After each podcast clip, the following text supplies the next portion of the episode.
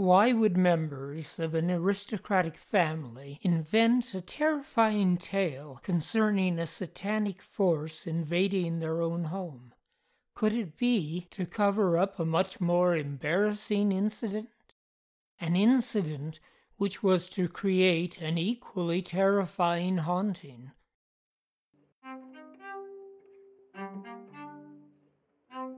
This is Mark Lyon.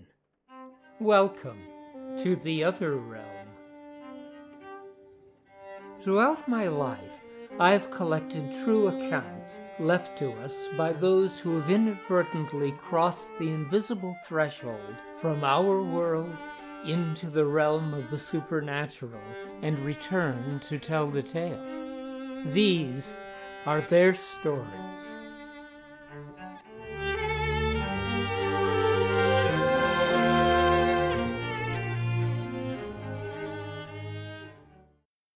Loftus Hall in County Wexford, Ireland, was, in the mid 18th century, the home of the Tottenham family, headed by Charles Tottenham, who was referred to as Tottenham in his boots a name commemorating the day he rode from Loftus Hall to the Irish Parliament in Dublin, arriving in jack boots and covered in mud, just in time to cast a deciding vote which saved Ireland £80,000. Charles Tottenham had two daughters, Elizabeth and Anne. When Elizabeth married and Charles remarried, Anne, though said to be beautiful, found life at Loftus Hall to be a lonely existence. As an account said to be written by the Reverend George Reid, a rector and rural dean in the Church of Ireland, and a justice of the peace for two counties, put it, Loftus Hall was an old rambling mansion with no pretence to beauty. Passages that led nowhere, large dreary rooms, small closets, various unnecessary nooks and corners, panelled or wainscoted walls, and a tapestry chamber. The father was a cold, austere man. The stepmother was such as that unamiable relation is generally represented to be. What and how great the state of lonely solitude and depression of mind of poor Anne must have been in such a place, without neighbors or any home sympathy, may easily be imagined. One wet and stormy night, as they sat in the large drawing room, Reverend Reed continues, they were startled by a loud knocking at the outer gate, a most surprising and unusual occurrence. Presently the servant announced that a young gentleman on horseback was requesting lodging and shelter. He had lost his way, and he had been guided by the only light which he had seen. The stranger was admitted and refreshed, and proved himself to be an agreeable companion and a finished gentleman. The lonely girl formed a strong attachment to this gallant youth chance had brought to her door, which was warmly returned. The father, as was his stern nature, was obdurate, and the wife no solace to her. Some say that the gentleman twice asked Charles for Anne's hand in marriage, and when his request was twice refused, he left Loftus Hall never to return. Anne fell into a deep depression, which eventually led her to losing her mind entirely, with the result that she was imprisoned in what was known as the tapestry room for the remainder of her life. Another version of the story has it that she became pregnant, and as a result of Charles' refusal to call for a doctor, she died in the tapestry room in childbirth. To continue with Reverend Reed's account, a strange legend was at once invented to account for this calamity. It tells how the horseman proved to be such an agreeable acquisition that he was invited to remain some days, and made himself quite at home. And as there were now four in number, whist was proposed in the evenings.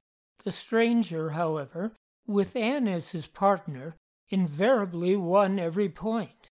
The old couple never had the smallest success. One night, When poor Anne was in great delight at winning so constantly, she dropped her ring on the floor, and suddenly diving under the table to recover it, was terrified to see that her agreeable partner had an unmistakably cloven foot. Her screams made him aware of her discovery, and he at once vanished in a thunderclap, leaving a brimstone smell behind him. The poor girl never recovered from the shock, lapsed from one fit into another, and was carried to the tapestry room from which she never came forth alive. This story of his satanic majesty got abroad, and many tales are told of how he continued to visit and disturb the house. The noises, the apparitions, and disturbances were innumerable, and greatly distressed old Charles Tottenham, his wife, and servants. It is said that they finally determined to call in the services of their parish priest, a Father Broders, who, armed with all the exorcisms of the church, succeeded in confining the operations of the evil spirit to one room, the tapestry room. All reference to poor Anne was avoided, and the belief was allowed to go abroad that it was Satan himself who disturbed the peace of the family, preferring rather that it should be believed that they were haunted by the devil, so that the story of her wrongs should sink into oblivion and be classed as an old wives' tale of horns and hooves. But to my tale, Reverend Reed continues, about the end of the last century, my father was invited by Mrs. Tottenham to meet a large party at the Hall. He rode, as was then the custom in Ireland, with pistols in his holsters. Upon arriving, he found the house full, and Mrs. Tottenham apologized to him for being obliged to assign to him the tapestry chamber for the night, which, however, he gladly accepted, never having heard any of the stories connected with it. However, he had scarcely covered himself in bed when suddenly something heavy leaped upon it, growling like a dog. The curtains were torn back, and the clothes stripped from the bed. Supposing that some of his companions were playing tricks, he called out that he would shoot them, and seizing a pistol, he fired up the chimney, lest he should wound one of them. He then struck a light and searched the room diligently, but found no sign or mark of anyone, and the door locked as he had left it on retiring to rest.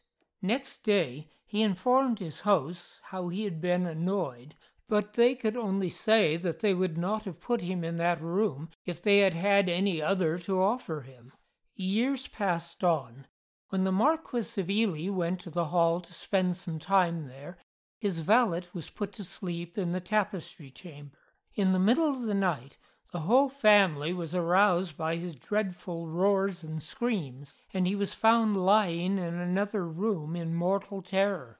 After some time, he told them that soon after he had lain himself down in bed, he was startled by the rattling of the curtains as they were torn back, and looking up, he saw a tall lady by the bedside dressed in stiff brocaded silk, whereupon he rushed out of the room screaming with terror.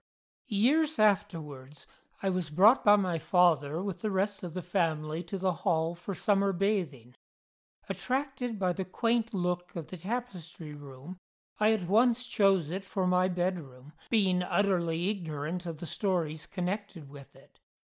For some little time nothing out of the way happened. One night, however, I sat up much later than usual to finish an article in a magazine I was reading. The full moon was shining clearly in through the two large windows, making all clear as day. I was just about to get into bed and happening to glance towards the door. To my great surprise, I saw it open quickly and noiselessly, and as quickly and noiselessly shut again, while the figure of a lady in a stiff dress passed slowly through the room to one of the curious closets already mentioned, which was in the opposite corner. I rubbed my eyes. Every possible explanation but the true one occurred to my mind, for the idea of a ghost did not for a moment enter my head. I quickly reasoned myself into a sound sleep and forgot the matter. The next night I again sat up late in my bedroom, preparing a gun and ammunition to go and shoot seabirds early next morning, when the door again opened and shut in the same noiseless manner, and the same tall lady proceeded to cross the room, quietly and deliberately as before, towards the closet. I instantly rushed at her and threw my right arm around her, exclaiming, Ha! I have you now! To my utter astonishment, my arm passed through her and came with a thud against the bedpost at which spot she then was. The figure quickened its pace, and as it passed, the skirt of its dress lapped against the curtain, and I marked distinctly the pattern of her gown a stiff brocaded silk. The ghostly solution of the problem did not yet enter my mind, However, I told the story at breakfast next morning. My father, who had himself suffered from the lady's visit so long before, never said a word, and it passed to some folly of mine.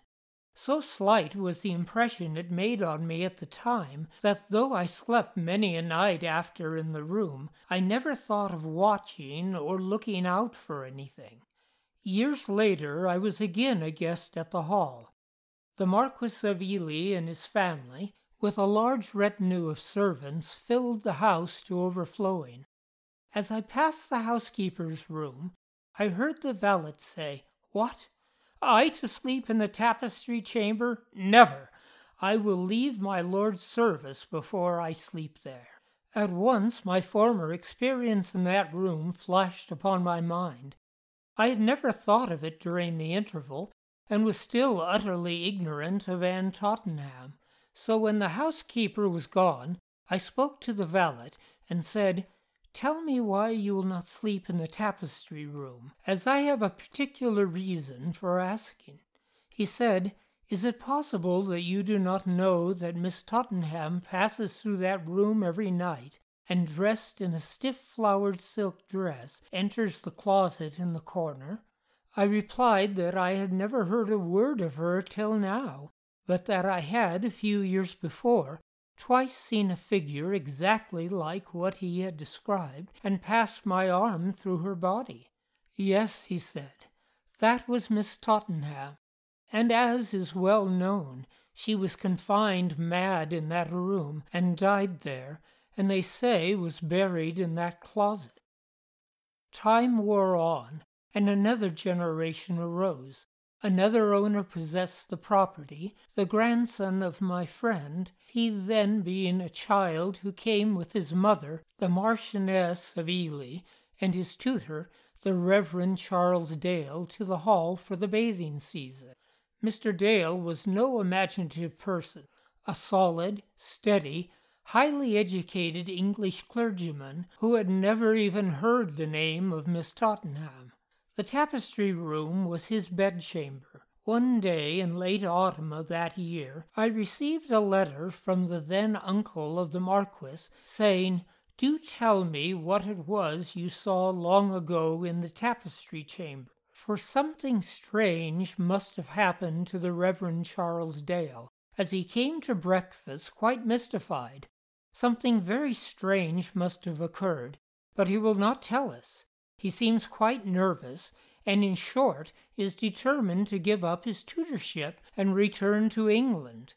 Every year something mysterious has happened to any person who slept in that room, but they always kept it close.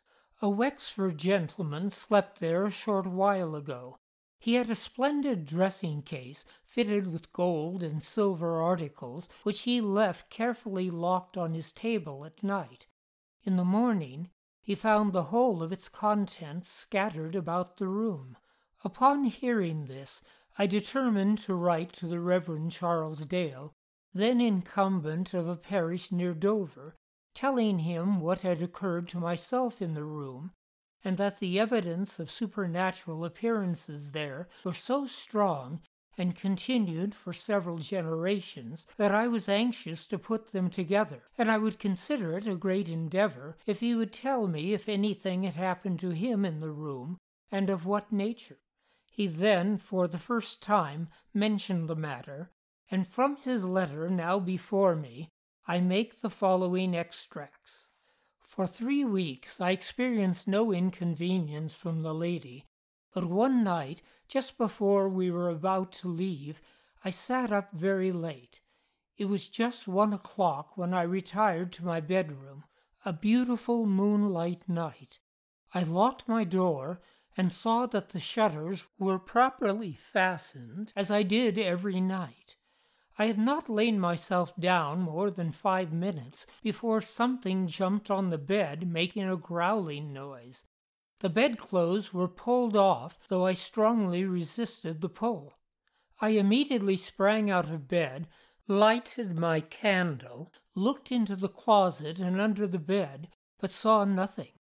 Mr. Dale goes on to say that he endeavored to account for it in some such ways as I had formerly done, having never up to that time heard one word of the lady and her doings in that room. He adds I did not see the lady or hear any noise but the growling. Here, then, is the written testimony of a beneficed English clergyman occupying the responsible position of tutor to the young Marquis of Ely, a most sober minded and unimpressionable man. He repeats in 1867 almost the very words of my father when dealing with his experience in that room in 1790, a man of whose existence he had never been cognizant and therefore utterly ignorant of Miss Tottenham's doings in that room nearly eighty years before. In the autumn of 1868, I was again in the locality at Dunmore on the opposite side of the Waterford estuary. I went across to see the old place and what alterations Miss Tottenham had forced the proprietors to make in the tapestry chamber. I found that the closet into which the poor lady had always vanished was taken away, the room enlarged, and two additional windows put in. The old tapestry had gone, and a billiard table occupied the site of poor Anne's bed. I took the old housekeeper aside and asked her to tell me how Miss Tottenham bore these changes in her apartment. She looked quite frightened and most anxious to avoid the question, but at length hurriedly replied, Oh, Master George, don't talk about her. Last night she made a horrid noise knocking the billiard balls about.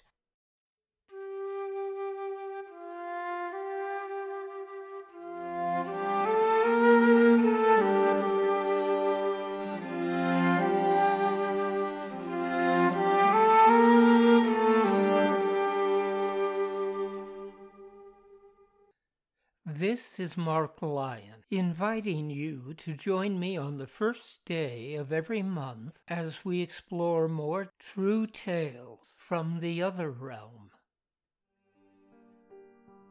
The Other Realm is a production of Windwhistle Theater. Our music was composed by Dan Heflin.